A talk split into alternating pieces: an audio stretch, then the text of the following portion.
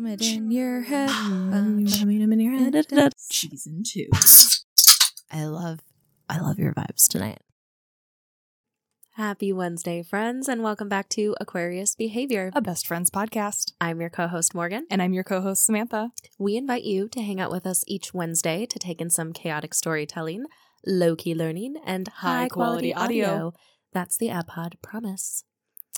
We're here. The day has come. It's Wednesday. We get to yell about the Regency era. It's the fucking Regency era. Ah! I have a lot of feelings. I have been clutching my chair the last two times that I've been sitting in this podcast room because we've been talking about other things. But I definitely finished Mansfield Park like within maybe a week or two after the last time. And so I've just been watching and waiting for you to finish. Just noticing. Yeah, I went right up to this morning. I saved It's like fresh. the last uh, 40 minutes. Mhm. Just the last chapter for today. so It's it is so- fresh. It's so fresh. very fresh. Mm. Yeah. So welcome everyone. Welcome listeners. Welcome to ABPod. This Yes. this evening we're talking about Mansfield Park. Um it's a book. yeah, before we get started, before we dive in and dip our toes into the Regency era, Morgan, what are you drinking this evening?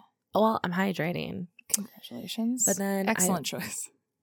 I also wanted to have a Regency era inspired bevy.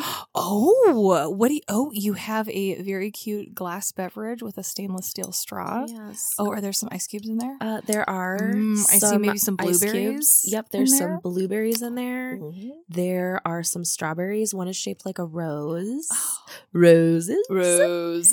And there's also some tiny edible flowers in there Mm, oh, that's cute. That That's I- a feeling. that I got from our friend and listener Michelle. Thanks, Michelle. Oh, thanks, Michelle. It. It's so inspired this evening. Yeah. So I did make Mm. tea, and this is the tea that I told you about earlier. The tea you referenced That- earlier in our timeline. Yes. Wow. Okay, so how's the tea like journey going? Was this your was this your first batch of tea This that you were doing? My first batch of iced tea. Mhm. My husband made some iced tea for us like a couple summers ago. We got really into it. And I've been on an iced coffee journey. But then I thought, well, I just want some lighter bevies, Mhm. and this could be a cute little themed thing for today. Yeah. It's all about the tea. A little ASMR with my metal straw. Mhm. So what I did is I just cut some the strings off of some tea bags and then I stuffed them into I've got an iced coffee maker. So it has the filter that goes inside the glass Uh-huh. container. Uh-huh. It looks like a science beaker. It's really fun. It makes like my breakfast conical. prep fun. Uh-huh. Yes. and I just feel like I'm a scientist. oh, it's summer tea time Mm-hmm. in the Regency era. Yeah. So this is Gorgeousness. a little mixture of a raspberry tea with some lemon tea in there. Mm. So I'm getting kind of all those flavors. Let me tell you, it is a triumph of flavor. Yeah. Mm-hmm. Just a cacophony. No, it is refreshing and light. I added some sugar into it. So that always makes me nervous too. Like with iced coffee, I don't add anything because sometimes I put dab of creamer Just or sometimes I tip it with a little whipped cream. a little dollop. But I definitely needed a little bit of sugar in here. Mhm. I like it sweet. I like a sweet tea. Mhm. But it is delicious and I am now obsessed and this will be a staple in our fridge. Can't wait to be in your area, in and around your area again, and I can grab one of those teas. Oh yes. mm-hmm. Oh we'll yes. have to have a little clinky party and swirl them next time. Mm-hmm. Yeah, and it's a little caffeine because we're night podcasting Yeah. again today. Like It is past ten o'clock. It is bedtime. You guys, it's past And ten o'clock, and we haven't even started yelling about the Regency era. It's like, okay, did you ever listen to the uh late night talk show radio Delilah? Because she did a show like in the 90s and early 2000s, and it was very late night, like late night jazzy. Yeah. soft music. And you call in and you could talk to her. Yeah, and and you could just hang out. yeah. It was just, Just some soft voices. Delilah. I don't know if that is going to translate to any of our audience, but if you do know what I'm talking about, get in those Instagram Mm-hmm. comments and let us know. Oh my goodness. if that just unlocked something for you that's been buried deep in your soul for a while. It did. I forgot about those radio programs that would Oh, be yeah. on late at night. I'd be driving home from some, at some ungodly hour, and it would be Mhm. yeah, the jazz music and that call-in show. Oh my goodness! Right, little little Kenny G there, maybe. Oh my god! Don't even. Get... Late night driving and the jazz music's on. Ooh, yeah. mm, that's a feeling. You revealed to me recently that you do love Kenny G, I and I did not know that about you. I love I love some Kenny G. In 5th grade, I was a clarinetist and my parents purchased me as a little 5th grader Kenny G's greatest hits. And so that was popping on my CD player as a little 5th grader and I found out that his uh, instrument was a clarinet and a saxophone mashed together because it was of course it was some custom beautiful ungodly amount of money, but that's why he could Kenny G the fuck out of all of those songs was because he had that beautiful instrument. And so I've always just been a big Kenny G fan. It is soothing. Mm, it's soothing music. It is. Mhm. Yeah, It if I had my own show that was called Samantha, Kenny G would definitely be on there. hmm absolutely. Mhm. Uh, Yeah, abundance. yes. Wow. Ooh. Uh, what is your Mm. bevy? What you got going on over there, buddy? We're we're still being uh, instructed by doctors to hydrate a lot, and so we got full ice water. Yep. Cheers. Mm-hmm, mm-hmm. Good job. Good job. But you know we're podcasting after dark, so I'm sneaking a diet Mountain Dew over here too. It's already cracked. It's not a freshie. It's Mhm. it's a half drunky. it's a it's a half consumed and will not last the next ten minutes kind of caffeination situation. Yeah, So do cheers. what we can. Mm-hmm. We do what we can. Mm. I love that. Well, uh okay, I have a small story for you that's Austen related, but first before we talk about that, I do just need to take a like moment to mention the Titanic submersible that is currently missing. Okay, gather I round, friends. Gather round, don't- friends. Yeah, it is such to me, it is such a sad and tragic story. And Mhm. like those are somebody's children and fathers and spouses. Like I just think this is sad and tragic. And but I just have to mention it and let our listeners know that yes, we have been following this and you and I have been shouting about it the last two days. And because I have had multiple friends and people who listen to the podcast reach out to me and like, do you know that this is going on right now? And thank you so much for Thank you. knowing that we want to Mhm. know Yes. and need to be aware. So thank you if you reached out to us. You know who you are. as soon as Morgan and I intersected yesterday, we locked eyes, and there was a moment where it was like, "Hey."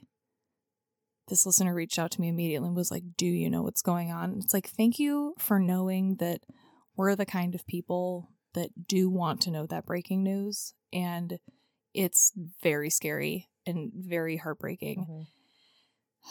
And so right now we're recording this on a Wednesday evening. Happy Wednesday, friends. It is. It's after 10 o'clock on a Wednesday. So um don't know don't know what the most recent update is, but Yeah. that was just a lot of I did not know that they were doing tours of the Titanic era area. I also did not know that that was officially happening. I Mhm. knew that things were in the works, Mhm. but I did not know that it had launched and there was something happening. because they've been doing it for like two and a half years. Yeah. because of course I needed to watch all the news article or Mhm. watch all of the news things about it. Well, and you had some great resources for me that I had not seen already. And so we got to talking about this, and you're like, oh my gosh, did you see this on YouTube? And you showed me the little tour of the submersible. Mhm. We were able to watch a couple clips. And so you had more information than I had. And we did some catch up. And I think now we are all fully informed Yeah. and we're just like waiting. And We'll find out. I check the internet multiple times Yeah. a day now. yeah, yeah, it's about the size of a van inside, and yeah. Mm. I also, Morgan, this is this is a bit that I wasn't aware of until just a few hours ago. But it turns out that the owner of OceanGate, the company, Mm-hmm. is the descendant of Isidor Straus. No, And so that you're making I'm this up. Not making it up. And the internet told it to me. And so, but I'm gonna double check myself because, but no, it was no, it was it was a reputable news place. And so that was a yeah. Are you fact checking that right now? Yeah, check that out because the hubris, the hubris, the involved in this situation. Icarus flying too close to the I, sun. I mhm, everything about this makes me cringe, and my whole body hurts and is tense right now. mhm. I did watch a an interview with three people who did know uh Rush personally and like some of Mhm. them who've worked with him and stuff and like they got pretty emotional during the interview Yeah. and one of them even said like you know what we are all explorers and we have all done extremely risky things and like the fact of the matter is like the human humanity just wants to explore and like Yeah. we have always done that Mhm. and you know you're not going to blame somebody who died on their way up to Everest like you know that's No, that's the thing. that's a It's like- tragedy like, humans are curious this is what we do Ugh. And in the same hand, I can also say, oh my gosh, that terrifies Samantha. I could and never I am not an explorer. Um, I Mm-mm, do a mm-mm. much smaller, less impactful thing in my life. nay nay But not No, let me tell you. Let me tell you. We don't need to qualify it. No, we don't need to qualify it. We're talking about like a bajillion. That's like Hmm. that's Jimmy Cam money, you know? Is you gotta build your thing to get down there. And so I had no idea that they were doing it for this long. And just wow. What's gonna happen? It's Wednesday night. We just don't know. That's so- we can do Blessings. I It's can't find wait. that, so no one quote me on it. But it was just one of those things where I saw that and I was like, "N- that but it looked like a freaking real thing, and so I don't wanna. I don't want to spread information that it's Somebody false. please tell us if you know and you're And if also you can following find this. that, yeah. If you if this interested you and you already saw that, I just part of me just did not believe it, but then it, it's fine. Mm-hmm, Yeah, it's fine. Let's move So, on. Ugh. Yeah, I don't. Like I said, we're not getting into the weeds about that. We're not Mhm. going to do a special thing because this it is- hurts. It hurts. But we have to mention it. Yes, we have to document it. We are aware. Everyone's Titanic aware. is in the news, and yes. wow, Yep. wow. It's like, yep. All we can do is wait. So to transition, I do have a very quick story for you about Jane Austen. Okay. Dude. This week, I watched the movie Austenland. I don't know anything about this movie. I just know it exists. I don't know anything about it. Tell me everything. Ditto. Okay. So I also just knew it existed and I knew nothing about it. Uh, it stars Keri Russell and yes, adorable. And uh, okay, my brain is fuzzy because it's late. Bear with me. Yeah. Uh, Dr. Quinn, Medicine Woman, Great. She's in it. Uh huh. And Stifler's mom Yeah. from American Pie, which Love you've now seen, Yep. is also in it. So there's the main people, but also Bret McKenzie from Flight of the Conchords is also in it. Thank you. what? Wow. You know, for me, people's names are just extra long because it's like it's this person from this thing. It's not. I need the thank And you. that's- context clues. How I that's how my brain is only working right now. So like thank you for catching Yep. that. we have to link information together this evening. so okay, I knew nothing. The only thing I knew is that this woman goes to an experience, like an Austen experience called Austenland. okay, This movie, we're gonna watch it. We're gonna watch it. put it on the list. Yes. Fucking delightful. Okay. Like if you just want a silly movie, and if you are an Austen fan. I just think you'll enjoy it so much. If you're not an Austen fan, it's fucking funny. Anyway, go watch it. it's great. So she is it about uh yeah, give me the Okay. give me the rundown. So Keri Russell, this modern day woman, she is obsessed with Jane Austen. Always has been. She's just a bookworm. She has trouble with relationships because she's always thinking about Jane Austen novels and like, oh, I just want to marry like a Mr. Darcy. And guys never live up. So she is going through what seems to be maybe a quarter life crisis and decides that she's going to spend all of her life savings to uh, participate in an immersive Austen experience in England. Oh my god. And so this is Austenland, which Dr. Quinn Medicine Woman owns. Uh-huh. And she runs it and she's very uppity and, you know, perfectionist and very into Austen. And so then Stifler's mom is there and she's another person who's doing this experience. And so Keri Russell shows up. Keri Russell knows everything about Jane Austen, is a super fan. Stifler's mom knows nothing. And she is, you know, they're like, I were in the olden days. Ooh, crikey. And oh.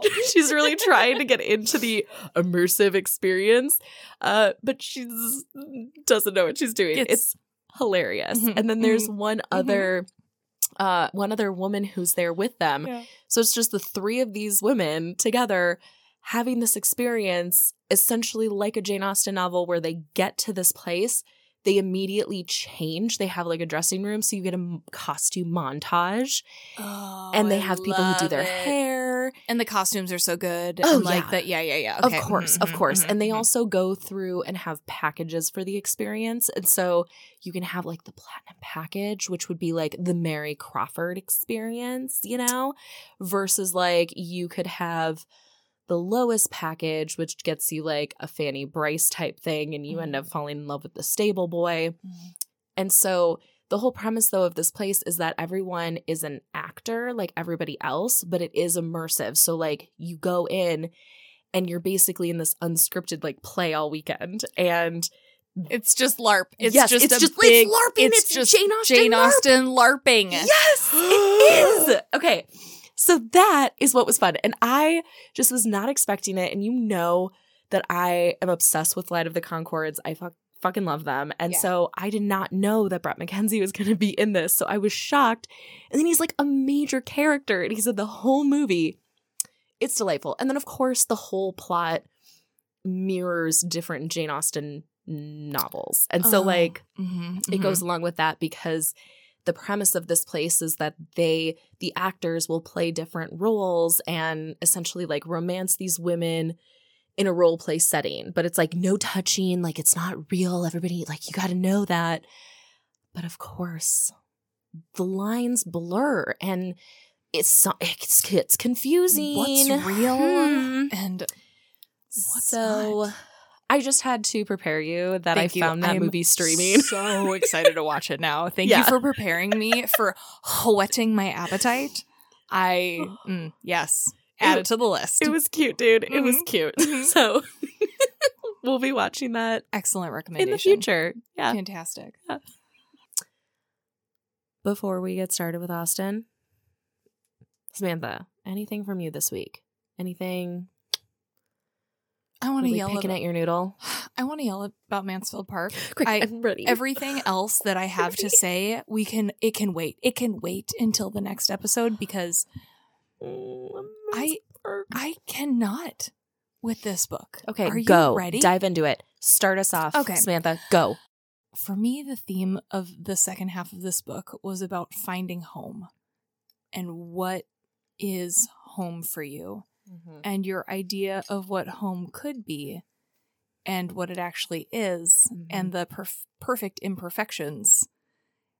I I just had so many feelings about family and we can dig into it but it just I felt bullied. I felt bullied by Jane Austen. I don't know why more people aren't into Mansfield Park because Fanny goes on a journey Mm-hmm. and I really related to a lot of the things that she went through and the feelings that she felt, especially in the second half of the book.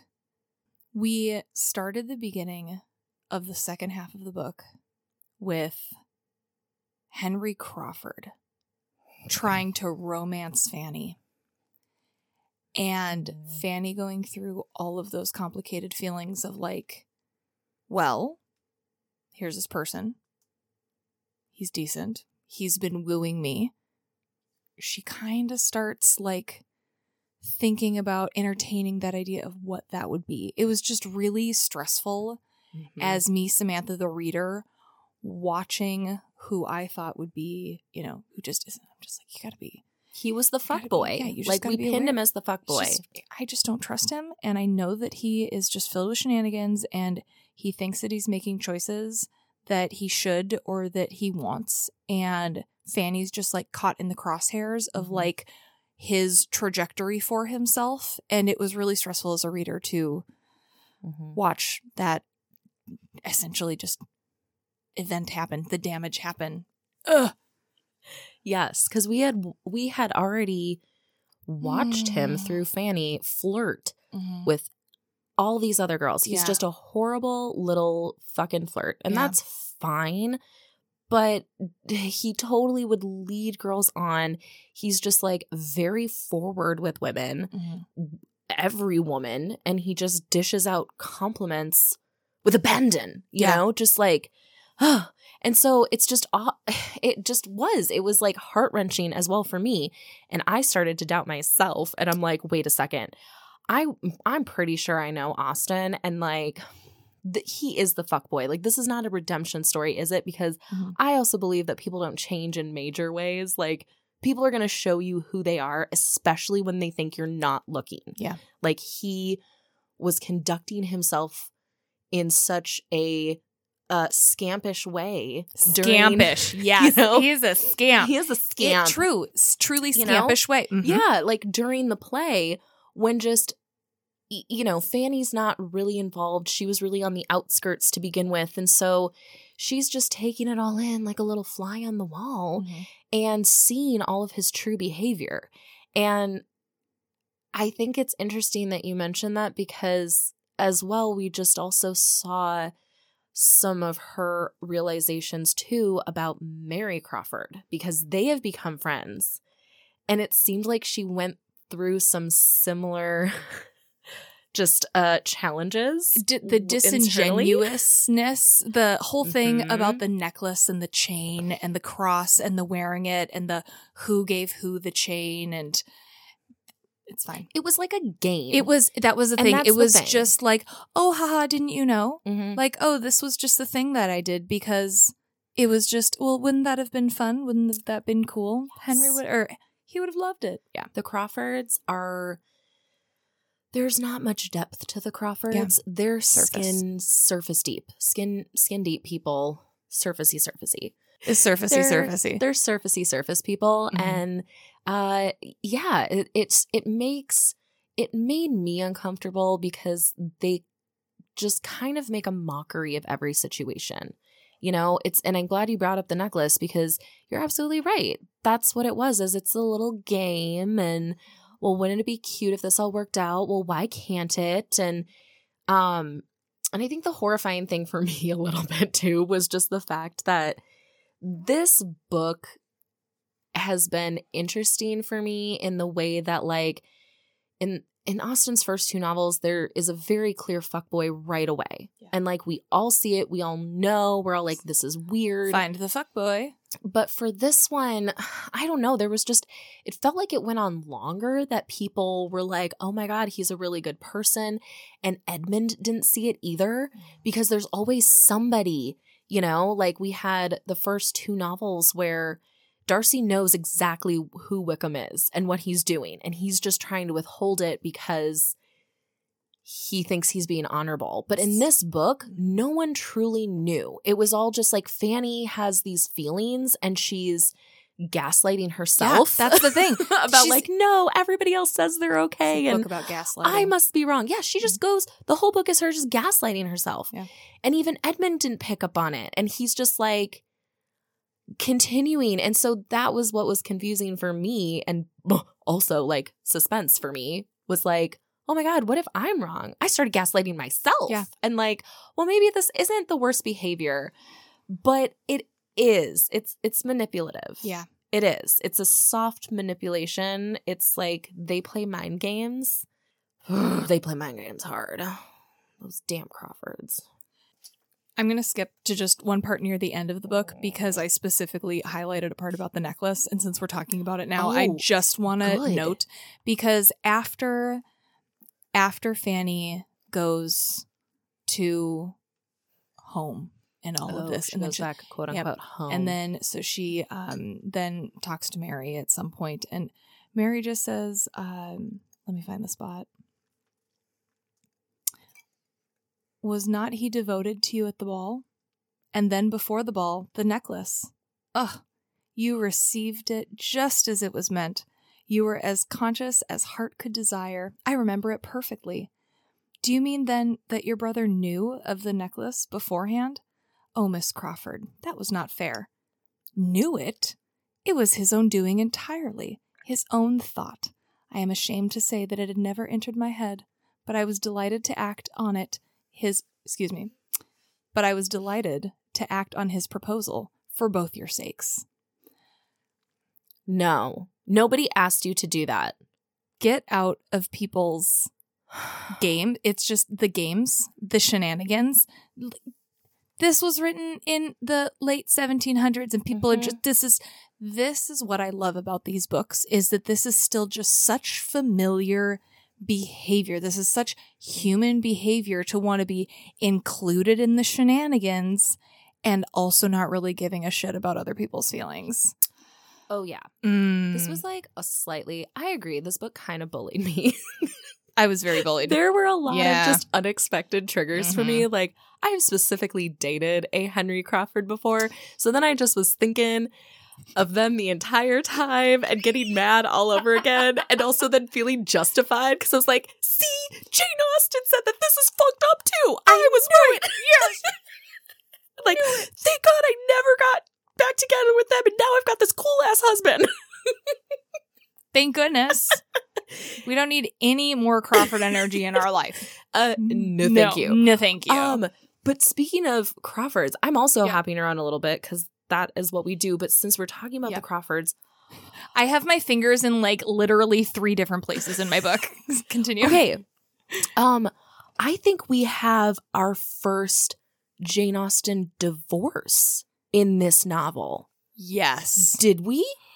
Yes. I, did I as- hear that right? As far as I know, this is our first actual divorce. And Yeah. did yeah, you yeah, yeah, did you love how that played out in the last couple chapters with just finding out successively oh God. through letter writing? yes. just what the gossip was and then Fanny's different reactions to each. I highlighted some of them that I can go into, but I I knew that you were nearing the end and I just looked at you you the other day and just said enjoy all the letters at the end because the way that Jane did Mm. Fanny finding out that successive amount of information it's we've had letters in all of the books you know Mhm. sense and sensibility pride and prejudice we Mhm. have the iconic letters where we find out information this is the Yep. internet like this is how we do it it's not a surprise but Yep.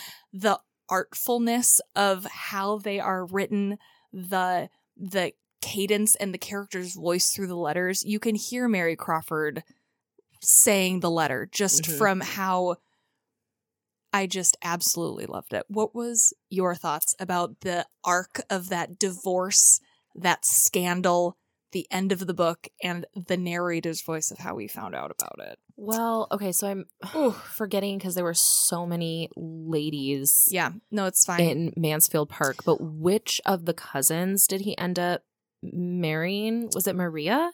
Maria. Is that the one? Mhm. Okay, okay, okay. Yeah. So that didn't surprise me. And I was just like, okay, here's the secret runaway marriage. Mhm. Okay, we got it. Yep, she, Mrs. R and Mr. R are gonna go be married, and now Mary is. Hmm. Yep. Okay. So Or that excuse was me, Maria. Maria. Excuse and me. I was like, okay, well, here it is now. so many ladies. Uh, there are. There's so many Lizzies, Mm. and I lose track. So that happened, which wasn't shocking to me. Mhm. Uh, but then what was shocking was the divorce and how they did divorce shortly after the marriage because it turned out it was horrible. And then Maria gets shipped off with her mother. And they go live somewhere else because she basically has to be in exile. She gets shipped off to a whole fucking other country. Yeah. Like this is super serious. And there's also, I got a little bitter at this part because there's no mention of Henry. And I bet you anything that rapscallion just got married again and nobody said anything about it. Oh yeah, the fuckery. We yeah, we have a little bit of Henry stuff at the end, but mm. yeah, it's definitely not a here's how we lived happily ever after. No, but I, he didn't get it as bad. No. Oh Like, no, no. rude. He definitely didn't. No, I'm trying to find Like it. this woman, like completely uh, uproots herself. I wonder if she got priggers though. That's a question. Well, and that's the thing too. It's like, yeah, they because she and she ran away. They got divorced. Mhm. And it was very harsh too. Like Austen literally says, like she is going to move into the country where she's going to have no company. She won't it. socialize. It was like, holy shit, she's just going into exile. Like this is solitary confinement for how long? Yeah. So Dramatic. there's it's yeah, it's just these last couple pages of the book, but it talks about how Mr. Rushworth had no difficulty in procuring a divorce and so ended a marriage contracted under such circumstance as to make any better end of the effect of good luck not to be reckoned on. She had despised him and loved another, and he had been very much aware that it was so. the indignities of stupidity and the disappointments of selfish passion can excite little pity. His punishment followed his conduct, as did a deeper punishment, the deeper guilt of his wife. He was released from the engagement to be mortified and unhappy, till some other pretty girl could attract him into the matrimony again, and he might set forward on a second, and, as it is to be hoped, more prosperous trial of the state. And then it goes on a few more feelings about that, and then it talks about Miss Norris and her journey, and then it goes into yeah, what happened Mm. with her and her mother, and then what happened Wow. with Henry Crawford. I found it. Okay. Okay, good. Yes. Yes. What happens with Henry? So I found his name. It talks about when he returned from Richmond, he would be glad to see Miss Rushworth no more. Followed was her imprudence. Okay. So that punishment, the public punishment of disgrace, should, in a just measure, attend his share of the offense is, we know, not one of the barriers which society gives to virtue. In this world, the penalty is less equal than could be wished. But without presuming to look forward to a juster appointment hereafter, we may fairly consider a man of sense, like Henry Crawford, to be providing for himself with no small portion of vexation and regret, vexation that must arise sometimes to self reproach, and regret to wretchedness, in having so requited hospitality, so injured family peace, so forfeited his best, most estimable, and endearing acquaintance, and so lost the woman who he had rationally as well as passionately loved. It goes on and talks about what happens to him and Dr. Grant, etc., etc. And But it sounds like it's pretty it's much just like, oh no, his. big- We're gonna go back. I do want to talk about the letters st- some more because Mhm. I feel like I didn't really ans- answer your question. Yeah, go back. Um, and now we're gonna rewind. As our listeners know, neither of us have read this book before. It's the so first time. It's a lot, of it is a lot of chaotic storytelling. It's a lot of feelings out of Mhm. order, and that's exactly how we do it here on ABPod. Okay, yeah, it's more like back. we talk character arcs Mhm. instead of linear plot. That that's truly what it is. That's, that's Yeah. really what we so do there we here. go. Henry Yeah. Crawford. We're on Cha-ching. Henry, Mhm. okay? So yeah, I agree with you about there was something for me that was much more stirring about the letters at the end of the book because like you pointed out that is a classic classic Austen trope. Mhm.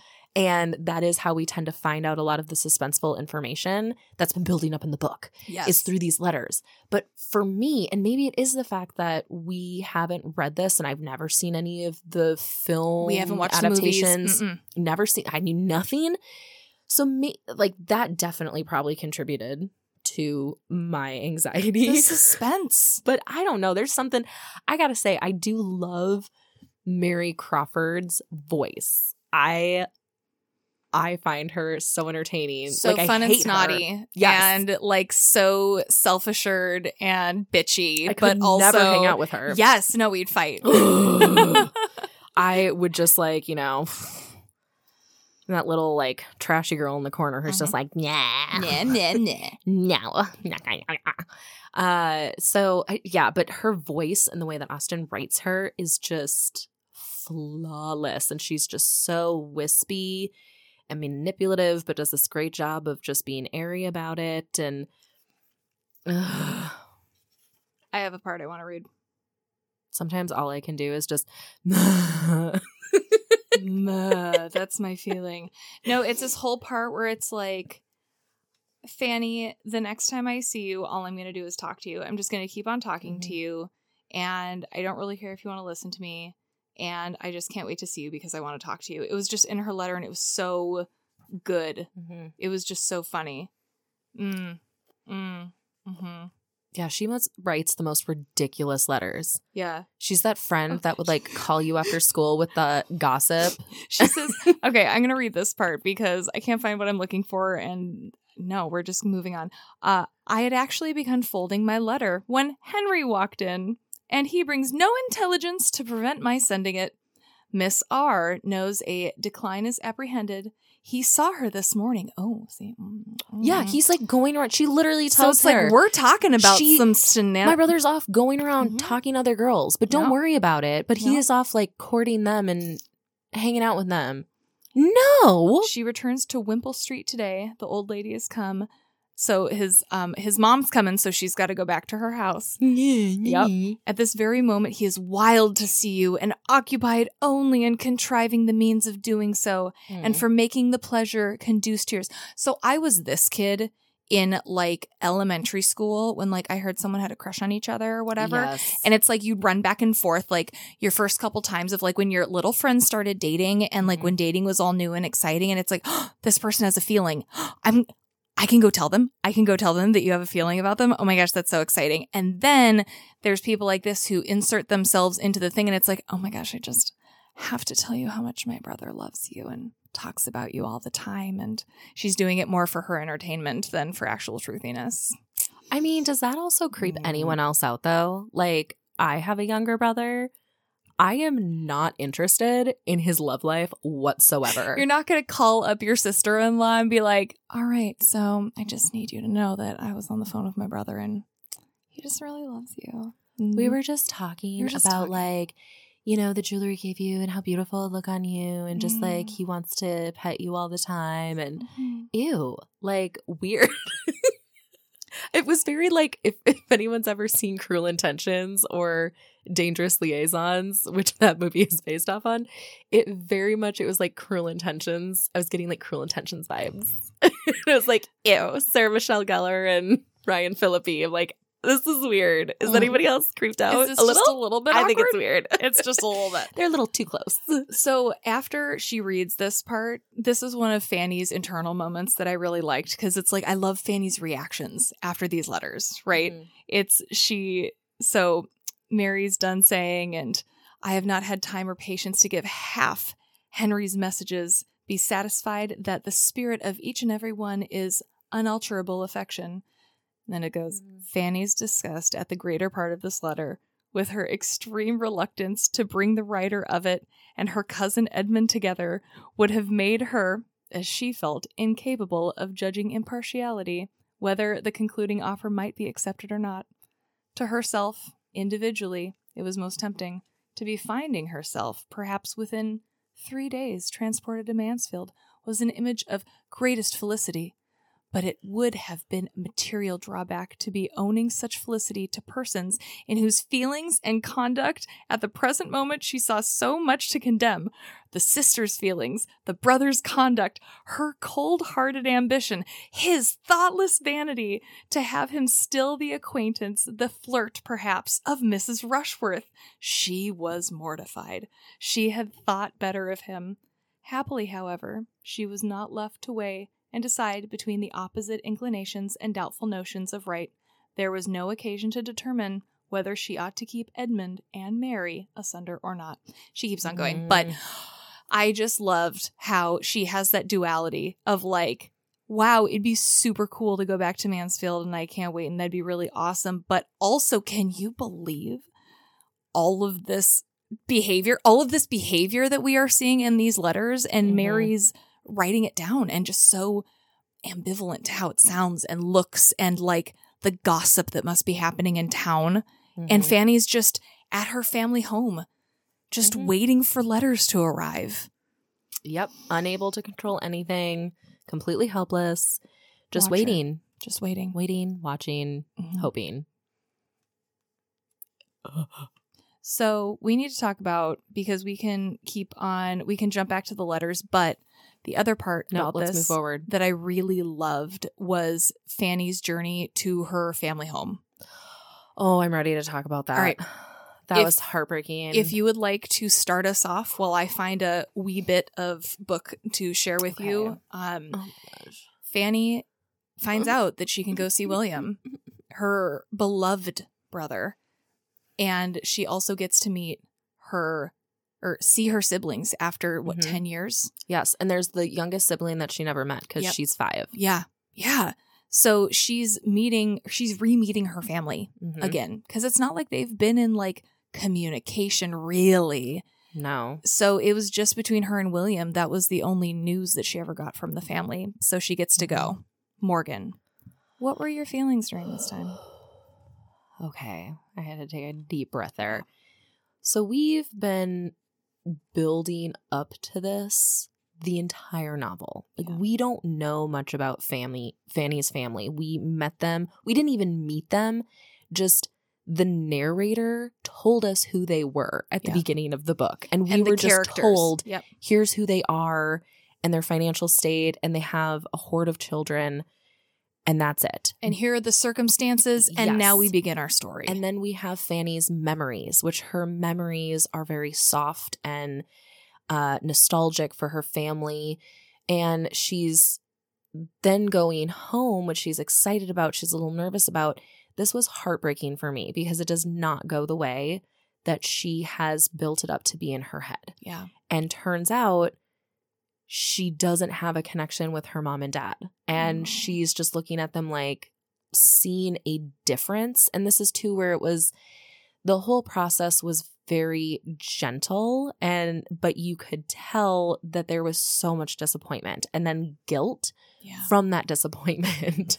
and then like this feeling of even more so, well, shit, where do I fit in now? Like, I've never felt like I fit in at Mansfield. And I always thought that, like, with my parents and my siblings, like, that was where I would fit. But now I'm here and I don't fit here either. Mm-hmm. And so now we're really in this conundrum of, yeah, what does that mean? And she's starting to now compare mannerisms between the people at Mansfield Park, her aunt and uncle, and her parents at home, and comparing uh, just conversations that are had, the uh, flavor of the home. the flavor of the home. There's so much Mm-hmm. chaos and movement and extra staff and people at Mhm. Portsmouth, I think is what it's called. Thank you. Yep. Because you know we've only read this once um but there's so much busyness happening and it Mhm. seems like at mansfield it's so much more not stillness but sitting or Mm-hmm. projecting or hobbying or quiet conversationing as opposed to so much movement the boys running in and out of the room Mhm. the you know the women in the kitchen you know preparing and how many times i loved how many times they commented on how dirty the silverware was or how people getting their the- own silverware. oh my gosh what yeah. is that all about? also like they were like yeah um the something there was a comment in there like the meat and the butter got greasier by the moment as- as they sat there Oh, or so yes, do you remember qual- that Yes, like, the quality of the food because yes. the cooks were not good at Portsmouth, and Mhm. she talked a lot about that. Of Mhm. like, this food is not great. it's just Yeah, it did. It was chaotic there, and Oh. I like as you're saying those things, I just think there was such more intention at Mansfield and, you know, versus at Portsmouth where yeah, her parents are just not equipped No. to to like raise the family that they have created and like provide their children with better opportunities as like I think most parents tend to want to when they have kids. And so, you know, it's her place of, I thought, really seen for the first time, like, oh my gosh, I am privileged. Like, I did get this privilege, but also, like, I'm still not entirely happy at Mansfield Park. And I'm not entirely happy with the way people treated me or didn't treat me. And, like, is that okay? yeah And so, yeah, I agree with what you said. This second part of the book, it was like searching for home. where is it Yeah. Like, because you think it is somewhere else and then you get all of the things Mhm. as morgan the kitty song used to say i thought i found what i always wanted And you know what? Whew. Turns out it was different than Mhm. what she thought. I do, though, the one thing that she does get to bring out of Portsmouth, Portsmouth. I don't care. Portsmouth. Sure. Is that right? Yeah, That's yeah. how we're gonna say it. Yeah, so perfect. whatever. Um, so she meets and rekindles and has a relationship with her sister, Susan. That was so sweet because she realized, oh, Susan and I are kind of similar. Susan and I, Susan has a little bit of home, and we can find that with each other. And so, one of the sweet things that I think is so lovely uh, that it talks about at the end of the book is that Susan does end up coming to Mansfield Park. Mhm. And after Mhm. Mrs. Norris passes away, but she stays with Lady Bertram and becomes the indispensable niece. yeah, And so Susan was prepared because while they're together at Portsmouth, Fanny is telling her about her life at Mansfield Park and all of the idiosyncrasies of Mhm. all of the people there. And so by the time that Susan gets to go to Mansfield Park, once Fanny has been told that, oh, yeah, now after all of these letters and all of this gossip, you get to come back to Mansfield Park. Susan's just like equipped and ready to go and lands there Mhm. and it's just familiar for her and Mhm. she's ready to not be as connected to her family Mhm. she's ready to spread her wings and fly Yeah. And and she and Fanny were so similar, which she found out and was such a delight. Like, oh, there is someone else in your family, Mhm. someone else of your kin that you can connect with. Okay. Like they had very uh, I think they were both like just very calm souls. They both loved to be helpers. That was really fulfilling for them. I thought that was just absolutely darling. And when they said too that it was possible that Susan ended up becoming the favorite even more so than Fanny. Like she was possibly even more beloved by Lady Bertram, like Yes. towards the end, and how that was a very cute thing that Austen noted. Like she was welcomed and Yeah. everybody loved her. she was just loved. Yes. Hey, ABPod listeners. Hope you're feeling groovy, and this episode is bringing a slice of nice to your day. Did you know you could follow AquariusBehavior.pod on Instagram to see weekly episode updates and behind the scenes podcast pictures? Yeah, it's true. You can also email the show at aquariusbehavior.pod at gmail.com to share your friendship stories or suggest a segment. Stay hydrated, buddies. Now on with the show. And another thing that happened since we're talking about the Bertrams and we're going by characters, yeah um, I really I did appreciate and notice um a little bit of redemption. The other thing that I want to bring up since we're talking about the Bertrams is Lord Bertram's redemption at the end of the book, which I noticed Austen slip in there and I greatly appreciated.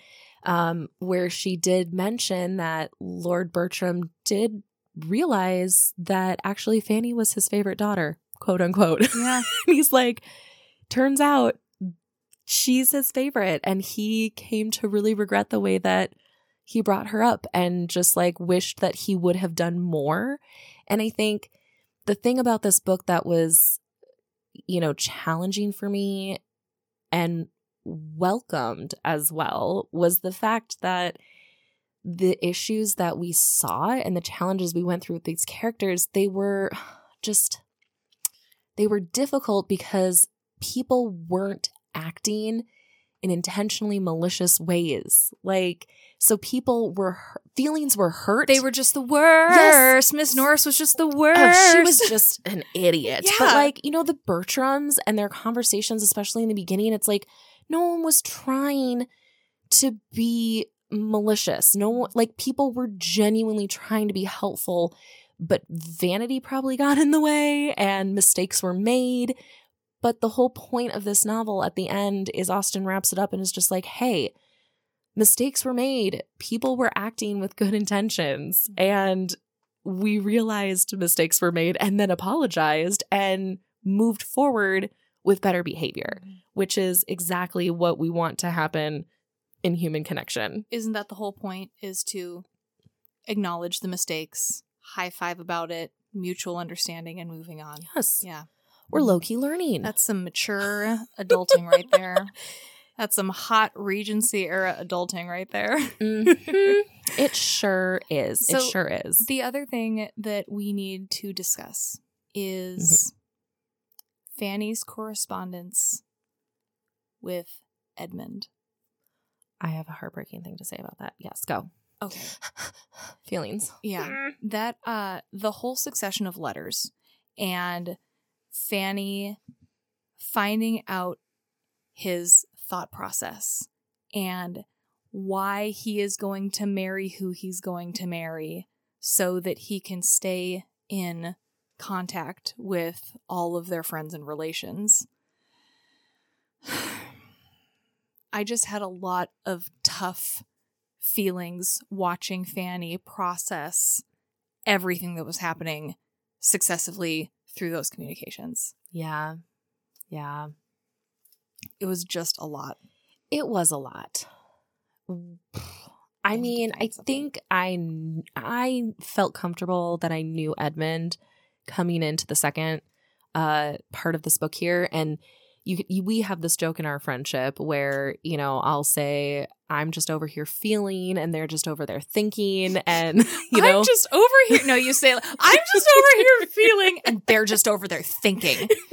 Usually referencing our fiancés. and you know it's that yin and that yang Yeah. but like when you aren't speaking the same language and you're not you're just not connecting Mhm. because you're on different frequencies of the experience.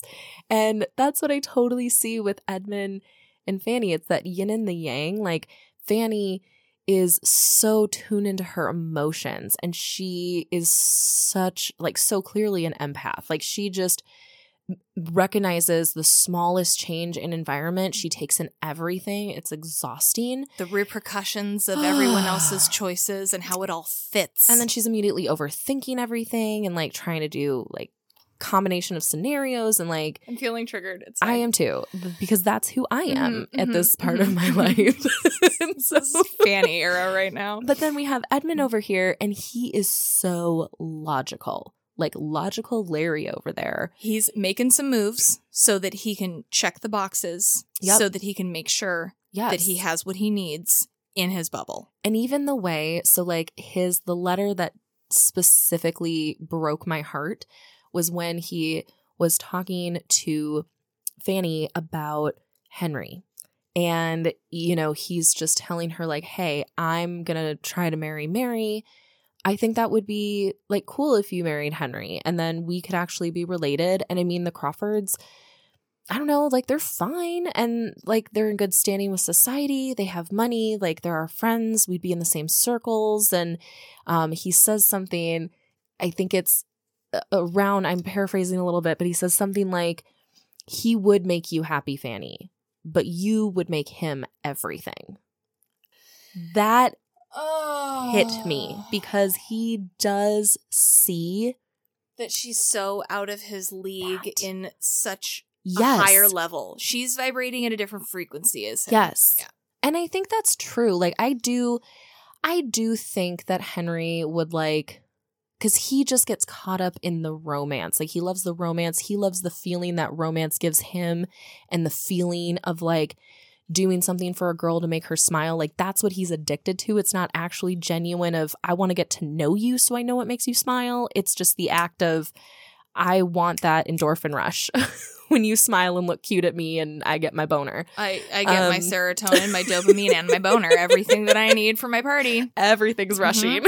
Okay. so Mm. I hate that, but um it was just so clear in that moment too that like there is this part even though Edmund is so far off and like he is not empathic. So he cannot sense he cannot sense Mary and Henry. His radar is broken. His It- radar it's it- not there. It's no. non-existent. No. Like he just doesn't have that radar for people, but he clearly can see Fanny and he like does I like in that moment I just saw like wow, he does see Fanny and he does see her superpower of her caring and and her empathic nature and he sees that and respects that and saying that like yeah you could totally marry him he's going to make you happy but you you are going to make him Like everything that he will be after that point will be because of you and your goodness and your strength. Yeah. And I just thought that was, ugh, I'm getting tingles now like, talking about it. You gave me tingles. and like I have said, this book has bullied me.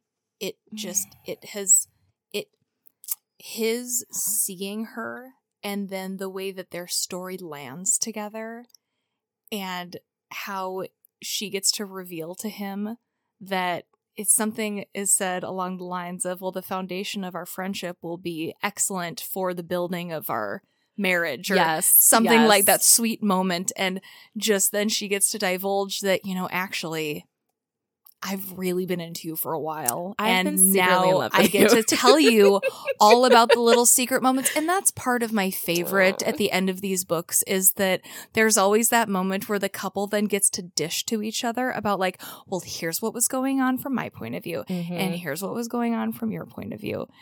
And just the sweetness that he realizes that he doesn't have to just compromise and just marry to be near Fanny, Mhm. that actually Henry's a doodad and Mhm. all of the things have been mixed up and now the path is clear and oh Fanny is the one standing there. yeah. And, And, they get to be happy. Mary Crawford, it was very clear that she was not into the idea of Edmund joining the clergy. No. She was repelled by that Yeah, idea. She didn't support that. Did she wasn't interested. She No. made some snotty comments when she they were at that church once in the beginning of the book. yes, Yeah. very Yeah. snotty, just not supportive of his dreams. And there was a a note that he says something like, "I know that our lives what we bring together will not be for the financial gain that she will get from me Mhm. because yeah, that you Yeah. are choosing a different life when Mhm. you go down that road." Yeah. And he even started to, it seemed like, put himself down in his letters, like, especially towards the end in these letters you're talking about with Fanny, where he did. It sounded like he kind of started putting himself down when he's doubting Mary and he's just like, I'm just going to keep going for it. And, like, you know, it's possible she wouldn't want to marry a clergyman or, like, you know, we're going to be far off in the country or whatever. But, you know, then when Edmund and Fanny, Fanny finally get married, she's just talking about the abundance of joy that she feels at like living this quiet quaint life and that's all that she's wanted and like they just pass their days hmm. together talking all the time enjoying each other's company and then eventually they do get to move into the parish home and And Like, they- that's they nice. get to go back to Mansfield. yes That was- yeah. Oh. that was one part I did highlight to read the last paragraph because really it does. Jane wraps it up in these last couple pages for us. Pretty fast there were a lot of characters yeah, it's it's a lot of just wrapping up. Um. Oh. Oh. Here's the Henry Crawford thing that I wanted to read to you earlier. yes Okay. do it Henry Crawford, ruined by early independence and bad domestic example, indulged in the freaks of a cold blooded vanity a little too long. Once it had, by an opening undesigned and unmerited, led him into the way of happiness. Could he have been satisfied with the conquest of one amiable woman's affections? Could he have found sufficient exultation in overcoming the reluctance, in working himself into the esteem and tenderness of Fanny Price? there would have been every possibility of success and felicity to him. I just love that it says Henry Crawford, ruined by early independence and bad domestic example, indulged in the freaks of a cold blooded vanity a little too long. for gay I just love that part How so wordy. much. It's just. That's that's savage. That's a drag right there. Yeah. That is real. Yeah. mhm. So although it seems although he didn't have to, you know, flee the he country, He didn't have to flee the country. it sounds like Low key he- shamed. yeah, he was very shamed, Mhm. and probably no one got together with him No. like officially again. Yeah, I wish my memory was better so that I could remember exactly how each character landed at the end of this, but I know that they end up back at Mansfield Park. and this is the first of many readings for me. Yeah. I still do not understand the silverware part. I got a little lost in that. Uh, Oh, with, Betsy Betsy's silverware because I was just like, this is fascinating. Like, why do we all have our own silverware? Mhm. And why doesn't the home have enough silverware for everybody? And this is like a big deal, like a rite of passage Yeah. that she's That was like the spoon was from her spoon. sister that passed, but then Fanny bought her a fork later or like a knife to, To go, go with along it. with it. Mhm. And I'm just like, why is this cool? For I some don't reason, understand. that was like the buy-in trinket that just spoke to Betsy, and it's yeah, it was Fanny's problem solving of seeing like mm-hmm. Su- was it Susan and Betsy fighting over it. I It think was so. two, yeah, and so it's like, well, Yeah. now we're just gonna have multiple ones, and now what do you say about that? And it's like it just calmed the waters. It did. like why? I know. Do we not have enough silverware? like, is this the It's- thing? Well, remember they're talking about the silverware and how it's dirty. It's there's I think there's just a backup in the kitchen. I think that in general, if you want to eat in this house, you just got to pull out your pocket silverware. I feel like just I want to bring this back and make this a thing. Like, hey, I was thinking of you today. I bought you a spoon. I got a spoon for you. it reminded me of you. Just the way that these prongs stuck up just really reminded me of you. Just really brings out the color of your eyes. So wild. I just so I got a little lost in those passages because I'm just like I just like was eating this up. Like, what's gonna happen next? Like, are we like what is these presents? Uh, Regency era presents. It's Yeah. just like caught me off guard. I've lost my d- I've lost where I tabbed it, but there was also a moment where they're in Portsmouth and Fanny is um getting used to just the pace of everything. And eventually after she's been there for a while, there's a moment where she talks about how she discovers the local library and how she's so excited that she is a woman that can go and borrow books. Mm-hmm. it just there's so many sweet moments of Fanny just like reclaiming a little bit of what she wants in her life. And it's like yes girl go walk to the library. Go get yourself some reading material. Go do some dreaming. It just gave me a lot of joy once we get a little bit further in the second half of the story Mhm. it's like look at this agency that Fanny has a little bit more of and Mhm. confidence and just just getting it well, and that's what Mansfield Park is about, isn't it? Like, getting it it's about her getting it, getting it getting all of it. mm-hmm. It's about Fanny finding herself, which also we have not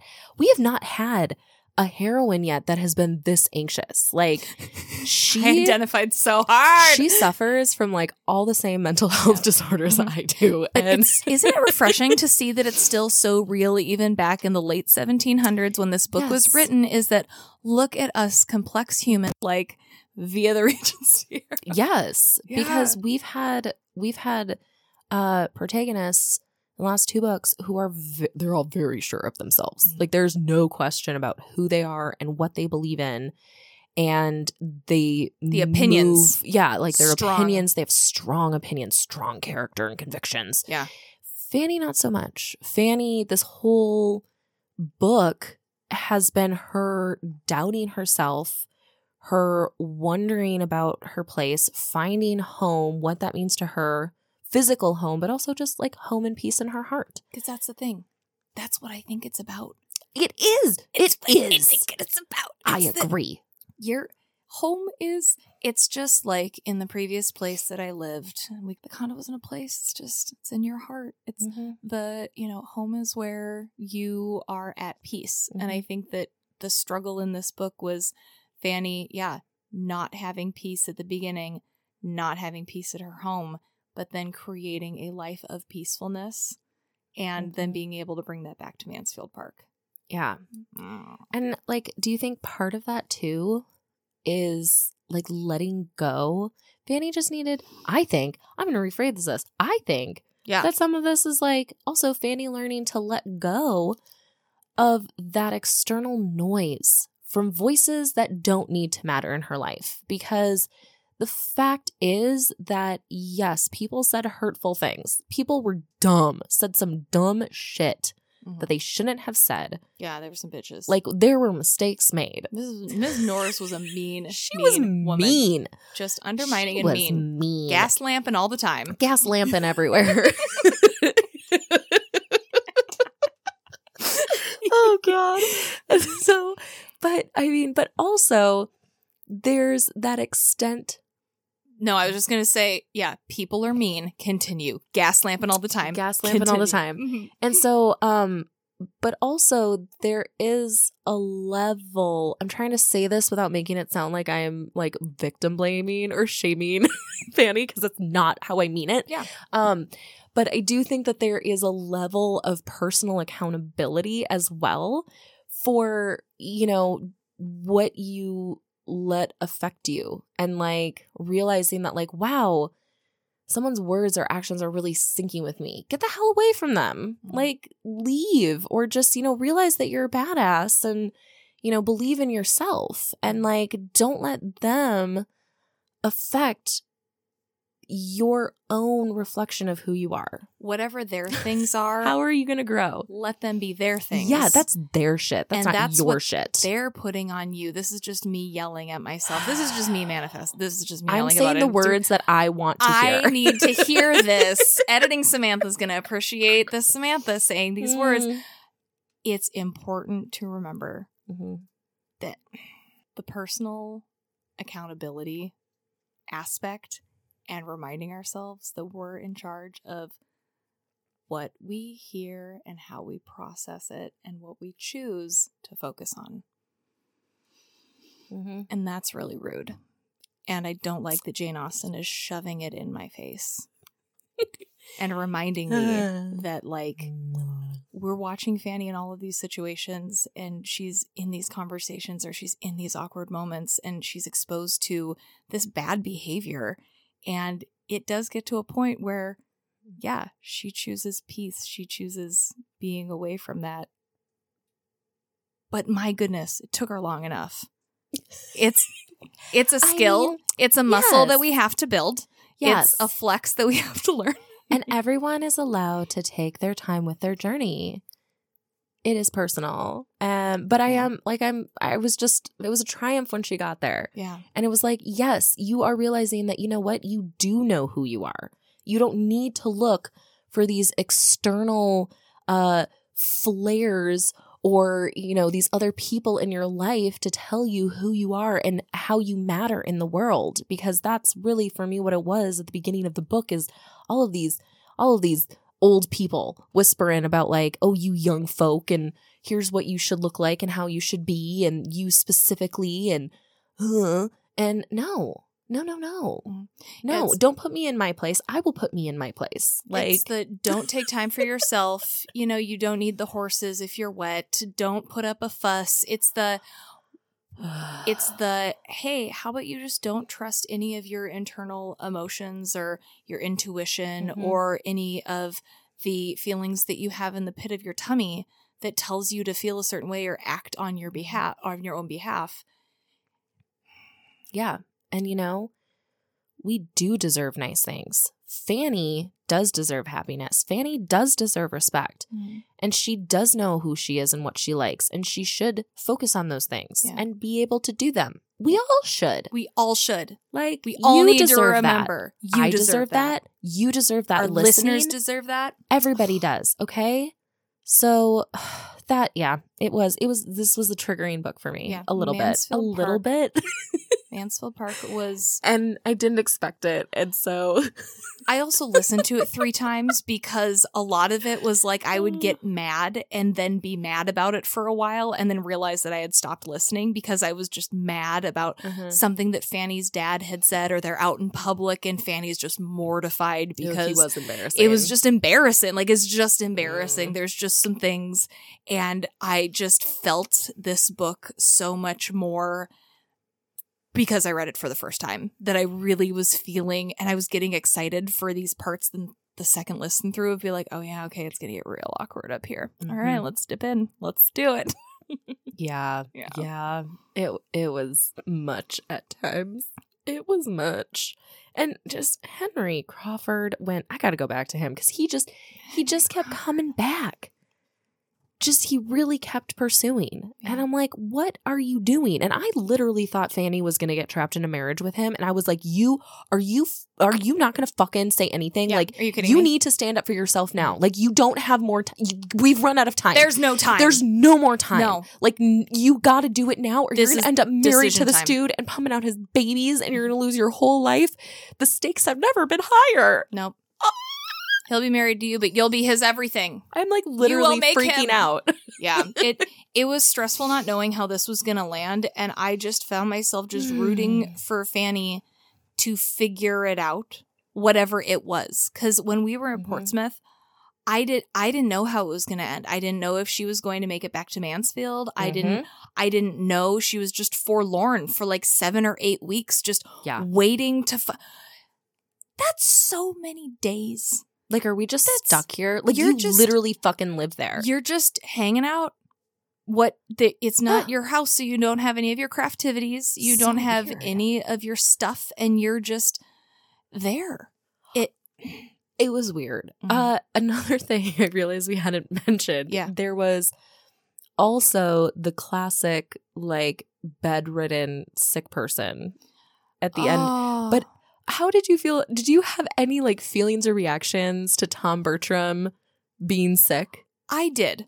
Tell me I- about okay, your feelings. I did because I actually just read this or I listened to this part today and it talks about how he went out drinking with friends, Mhm. fell, hit his head. They didn't realize that he was having a rough time until later and so then he comes home and he is like yeah, on the edge of maybe he's not going to make it. But then he gets better and he's less of an asshole. And Fanny's just like, wow, you're less of an asshole. Well, look at that. You Mhm. being bedridden and close to death, and that's given you a new perspective. Would you look at that? Mhm. I enjoyed that moment for him because it Mhm. did humble him a lot. Y- Incredibly. You're not did. invincible, and maybe you shouldn't be such a butthead. Mm-hmm. Mm-hmm. Yeah, for sure. Cause yeah, and listeners, if you don't remember, because there's a lot of characters, Tom Bertram was the eldest of the Bertram children. So he was is like the heir to things. He's the one who like should, you know, be some sort of businessman or something because mm-hmm. Edmund's going into the clergy. But he was just a wispy little weenie. He was just a weenie. Just squandered his time and his money, liked to party. Like, and, and the book mentioned, like, there's nothing like he's not a bad guy. He's just not focused in the way that one would hope. There's not a path. There's not a journey. He's just a little wandering. It's just yeah, tornadoing boy. with the money Yep. and mhm. Mhm. rich boy games. Rich boy games. rich boy games. rich boy games in the Regency era. yep. Yeah. I also just love the whole like going out drinking with this friend. It's a tale as old as time. Mhm. Going out with your friends, drinking, and you hit your head, Yes. and then you're bedridden. It's Yes. just horrible. That one came up very suddenly for me Mhm. because, you know, if we're thinking like with Pride and Prejudice and Jane gets sick, it's like we see the lead up to that. It's Yeah. like pretty obvious something's going to happen because her mom like crafts this whole scenario for her to take the horse and it's probably looks like rain so oh i guess she'll just have to spend the night. and so we see this coming but the tom getting sick it kind of for me it just came out of left field Yeah. and i was because i was just so invested in these letters from mary crawford and i'm just But sitting there like guess oh my god and then Mhm. and then and then and then we get a letter from Edmund. and I'm like, I forgot about I fucking forgot about Tom. I was like, who the fuck? Oh yeah, the oldest Oh. brother. Oh yeah, that jackass. He okay. is the main character. We do need I to guess care about so. him. Oh, I fine. just totally forgot about him. It's it had been multiple chapters since we'd seen him. And so it was just it was so random and just a really tragic thing, which I guess I also don't think about as much, but in the Regency era that was like so much more common. People were so much closer to death. Brain injury. There's no. it's just like we can't you- do anything. no. Put a leech on him. I don't know when germ theory became a thing in relation to the Regency era and like Oh. surgeries and cross referencing that historical information is not what I can do on a Wednesday night at no. oh past 11. Uh, and- but I don't think that people were regularly washing their hands at this time. No, I don't think that they had like standard surgical sanitization Yeah. practices. I just remember there's quick quick segue. Yeah, please. There's a show called Rome on HBO that was a thousand years ago, but one of the scenes is where he hits his head, and so it's HBO, so it's a little bit bloody, it's a little bit Mhm, gross, mhm. but the doctor has to cut a hole in his skull to relieve the brain swelling because his brain is swelling, and so he just. Just and they of course because it's Rome and an old it's a HBO show they make a point to show just the dirty instruments and the things but that's what it was back in the day That they were just like well, we got to get in there. The brain's getting big. We got to make some space. It's the, it was, you were so much closer on death's doorstep just existing Mhm. because there was not these medical interventions. And so a hit on the head, I mean, you can never come bounce back from that. no, and there are no hospitals at this time, so people they don't have, no. their home becomes the hospital. Yeah, So the doctor like comes to you. the doctor comes to you. You literally like they're talking when Edmund's talking about Tom in these letters. He talks about the sick room or the sick wing or something. You know where the it's literally they have moved Tom so he can just be sick in this in his own area of the house yeah. for however long and like maybe die there in just peace. That is also wild to me because that is like spooky and haunted and just so far from our contemporary experience. The house was the hub for the existence you didn't have a hospital to go to you didn't No. have no it was like you are going to experience your life in your home your services are going to come to you because there is no little wee woo wee woo ambulance that can come and truck you out. It's, no. no it's a you're gonna have to walk friend Yep. And like someone else is using the horse and carriage you're gonna have to walk Yeah, medicine was still pretty new, Mhm. probably not accessible to a lot of people. one doctor at a time. It's Oh, like, yeah. well, the Smiths are already sick, so you're just gonna have to wait. That it's just dicey. The dice putting, reminding myself of the state of scientific knowledge in Mhm. relation to treating brain injuries and other illnesses of that time. Very, very lucky to be in this era. oh my god, yeah. but like that would take you out, and then you're done. It's like, well, he fell. And just tough. yeah, and those random things like that. Like Mhm. people people got fucking trampled by their horses just Yeah. going into the market. You're just living your life, and all of a sudden, People break a leg mhm, out hunting. literally. People get shot accidentally hunting. Like people get lost in the fucking woods because there's no cell service out there and no cell phones for that matter. So what do you do? And that brings me to another point about the doctor you mentioned. Yeah. Because this tragedy happens and you got to call the doctor. Which means you're sending somebody literally Yeah, you don't pick into town. Mm-hmm. There are no phones. How do you We find where the doctor telegraph. is? You just you know they're the house. They just like you just will know where the doctor lives. And then people are probably just randomly fucking knocking on this doctor's house like so and so sick. Yeah, great. Everybody is sick. Everyone is literally What do you dying all the do? time. like I need to go to bed. but like so this is probably taking hours, right? For like somebody to go into town, get the doctor, bring If the doctor back. Yep. Hopefully he's home. That's what I'm saying. Like, what if not he's be. not home? How do we know where the doctor is? what if he's on PTO? What if he's- I don't know. Does He's he send out a newsletter? I don't know. This week. Yeah. Is there like a stand in? Like, hey, my apprentice will be here. You can see my PA. I don't know, but like, probably not. I think we can bet probably not, Samantha. Okay. We can we can bet? So, like, that just. Okay, thank you. Because you started talking about that, and then I didn't realize how much fear I had wrapped around Ooh. that situation. It all dawned on me. in all of these stories, yes, we're talking about love and emotions and fit, but Mhm. let's remember like the low key, no modern conveniences, low key hellscape of the Regency era, just from a no internet, no phones, no electrical, none of our normal things that we would use to save or protect or call Mhm. for help or assist us in any way. All of those systems in society were completely different Mhm. and like how your relationships were with your neighbors could be the difference between life or death. It's You're I'm right. stressed I just right got now. so stressed out. There's also no, like you're telling me that story about the Rome show, and I want to remind everybody too. There's no anesthesia at this time. there's none, okay? Because you know what?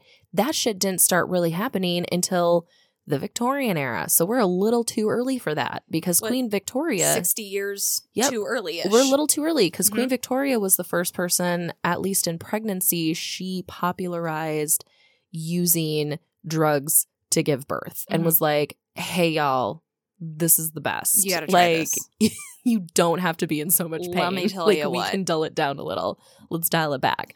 But so, like, that really for me is just what I think of like more, a, a, a more, uh, like a milestone in the evolution of medicine is Mhm. like the Victorian era.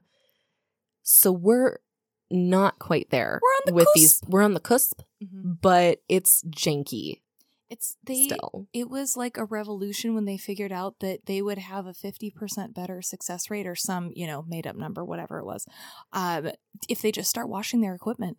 Like less people will die if you just, they didn't even wash it with soap, they rinsed it with water. That was the first big breakthrough in germ theory was Mm-hmm. doctors realizing that if you just wash the blood off, infection was less likely. Look at that scientific progress. You know It's- that humans are can spread? amazing. You know, Mm. turns out. Mm. I also love it adjacently. Quick podcast recommendation. Yes. Adjacently, Oh yes. If know you guys saying. Are looking for a fun podcast, it's a different flavor than this one. It's called This Podcast Will Kill You. And it is all about infectious diseases, different types of diseases, their epidemiology, and like how they have been studied throughout history and where they are now. And so there are some, a lot of very fun episodes about science and like the progress of science and how one of the big first scientific things was that it was like a fogger sanitizing machine where it was like Mm. a fogger to fog over the instruments. But this podcast will kill you is just a so I'm sorry. great. wait. No, hold There's- on. I know we have to go back because I talked about the fogger. It was the first. It poofed the stuff. Wait, so Yeah. like they're just sanitizing with vapor? Yeah, so that was the big. Um, they thought they were sanitizing okay. with vapor. Are you ready for Like history little- with Samantha? Yeah, it was like you know how um it was it was like a thing. Okay, Like a mist. yes, it was like a mister, like humidifier or um like a aromatherapy thing, right? That's not gonna. That's not ju- working. That is what it did, and it would fog the area and the patient with with this sanitizing fog. And they were like, "Well, wow, this works a lot," and that's how they figured out like sanitizing and what germs were and everything. That's wild. There are so many YouTubes that have told me all about this, and I'm doing an excellent job. Story corner history with This is Samantha. fascinating. But that was the thing is like they were like, well, these instruments, if we don't leave them bloody oh. and rinse them with water, and now here we can sanitize them with the sanitizing. I think it was just like vaporized alcohol or something like that. But okay. it was like this fogging machine that they realized, Hmm. and that was that was the beginning of people not just completely dying and being Mhm. four steps away from death because they were living in the Regency era. So this podcast will kill you is a great podcast that'll just tell you all sorts of fun stories about things, and that's where I heard that. Wow. How did germs become known to humans, and what was the process? Okay, well, since we're plugging podcasts right now, and Yeah. I sense we're gonna be wrapping it up soon because you don't have your book in your hand anymore. I put my book down. It's I feel And like we've really landed on some nice thoughts and but just no, it's yeah, podcasts, but just the the Mhm. hellscape of the Regency era and Yeah. how many amenities are not close. no. Okay. So I also then want to take a Mm. quick second before we wrap it up to plug one of my other favorite podcasts, which is a historical, like a medical history podcast. That's what we'll say. Oh yeah. Uh, so I want to take a second to plug one of my favorite podcasts, which is a medical history podcast. They take a comedic view as well. Uh, it is called Sawbones with Dr. Sydnee McElroy and her Mm. husband Travis. Yes. Um, oh my god, excuse me, Justin. Justin McElroy, forgive me. There are so many good McElroys though. There's How- so many of them. How can you even? I'm embarrassed because they're my favorite. I can't believe I messed that up. If they're listening, I'm so sorry. I'm embarrassed for myself. Um, they're not listening to our podcast. It's okay. but I love that podcast, and you and I both listen to each of these like historical medical podcasts and we just rant to each other about them. Oh my gosh. Um, but yeah, I love that podcast. And Dr. McElroy, she is, she's just researching some weird thing that we used to do in medicine. Like, this was some dumb thing that humans thought was gonna work. And it's so obvious to us in modern day that this is so stupid. but like, here's why we did this and like what came from it, what we were doing before, which was probably even worse, and like just how all Yeah, of medicine is thing. It's like, gross this was- and weird. this is the improvement Yeah, from this- what we were doing before. And then she explains it to her husband, and her husband always has a lot of questions and feedback and input and Justin doesn't and know. wondering. He doesn't know anything, which is perfect because like I don't know anything about medicine, Mhm. you know, really, and I'm not a doctor. But we are scientists. but we are scientists that's on right. this podcast. Mhm. So it's really cute, another cute vibe. So if you do happen to enjoy our little tidbits about the Regency era, era and like histories, doing it all the time, Regency area. Yeah, it is the Regency Um, area. Those are two other fun podcasts to check out. and You Yeah. might like them too. It's just remembering the medical horror journey that all of these love stories are set in is just a little bit of some dystopian energy that I hadn't really taken some time to think about. Mm-hmm. And how hard life is.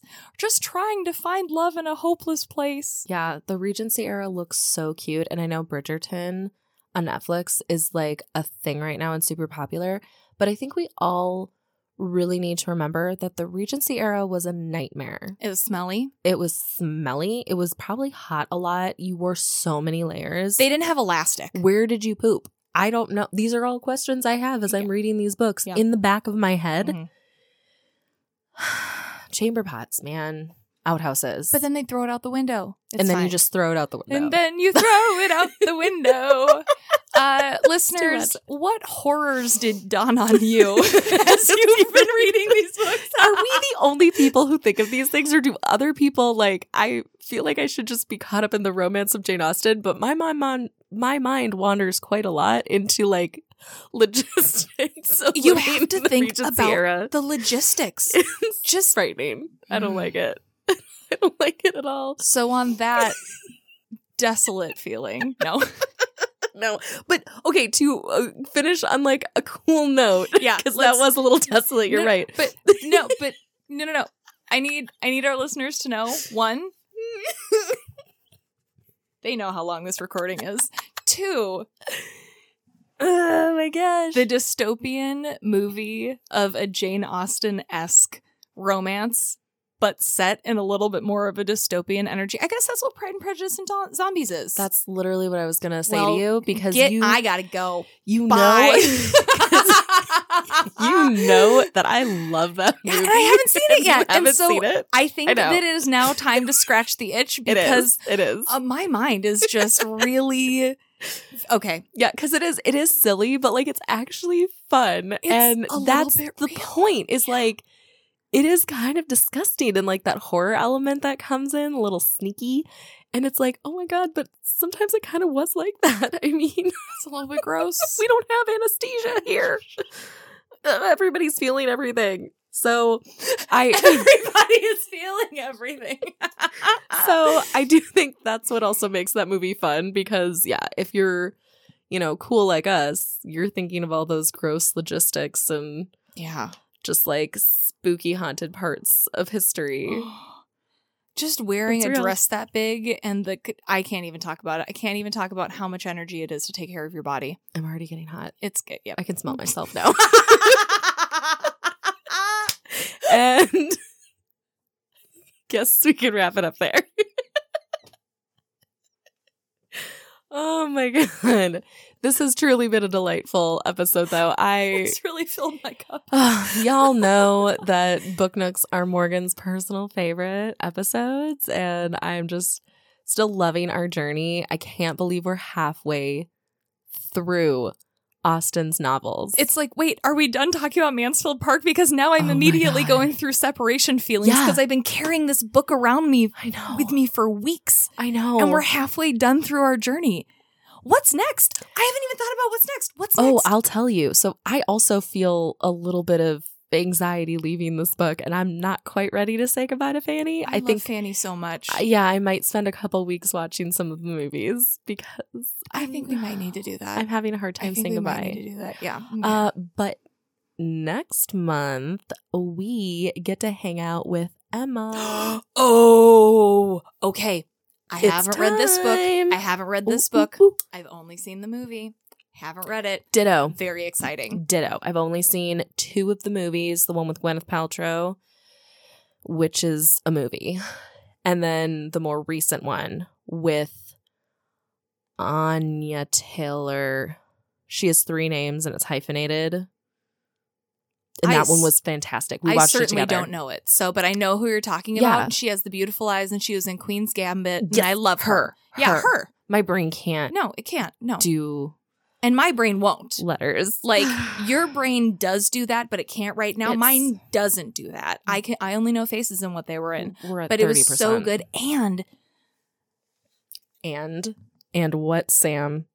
let me tell you, just if you have nothing to do but look at beautiful crafted wardrobe, fabric, and everything, that whole Emma, the most recently done Emma, was gorgeous. The shoulder detail, I just can't Mm. even. Oh my god, big shoulders. Just big shoulders. Big We're gonna have to talk about Regency era movies in a different episode Mhm. because we gotta wrap this up, Morgan. We gotta wrap this up. Thank you so much for talking with me. This has been so fun for me personally. I'm just going to take a selfish moment, but I hope our listeners also enjoyed themselves. We finally got to make eye contact about Mansfield Park. We've been avoiding this conversation in our personal lives. it's been very funny. Just stop talking. Stop talking. Don't Save look it. at me. I can't. Are you close? Look But no, away. don't look at it. Okay. oh god. So we will be back uh next week with best buds. Yeah, dude. Back to our first uh Wednesday of the month. We're starting July. And OMG. there's there's some shenanigans happening in the moon. It's a new phase. There's a new sign that's it's just oh, there's a lot to talk about next. Next time. We're gonna have a lot to touch base on. Yes. Well, until then, friends. Love and abundance.